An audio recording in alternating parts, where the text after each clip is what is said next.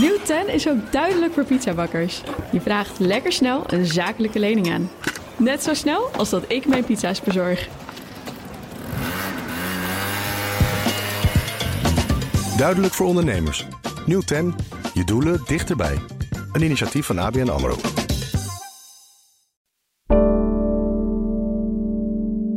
Goedkoop Gronings gas is verleden tijd. Klimaatverandering staat hoog op de agenda in de boardroom. En Nederland botst overal tegen grenzen op. Dat roept de vraag op waar wij in de toekomst ons geld mee gaan verdienen. Dat gaan mijn collega Pieter Kouwenberg en ik uitzoeken in deze podcastserie. We spreken met politici. Nu hebben we de zogenaamde Net Zero Industry Act. Beetje een rare naam, maar het is gewoon een industriepolitiek wet.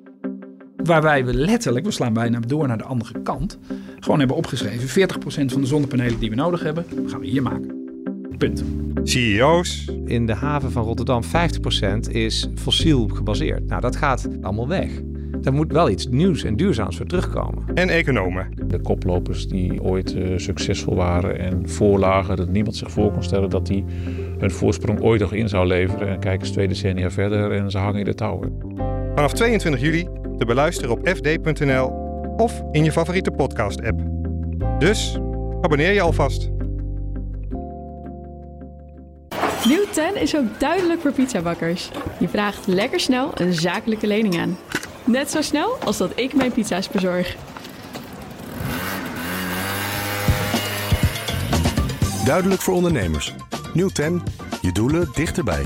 Een initiatief van A B N AMRO.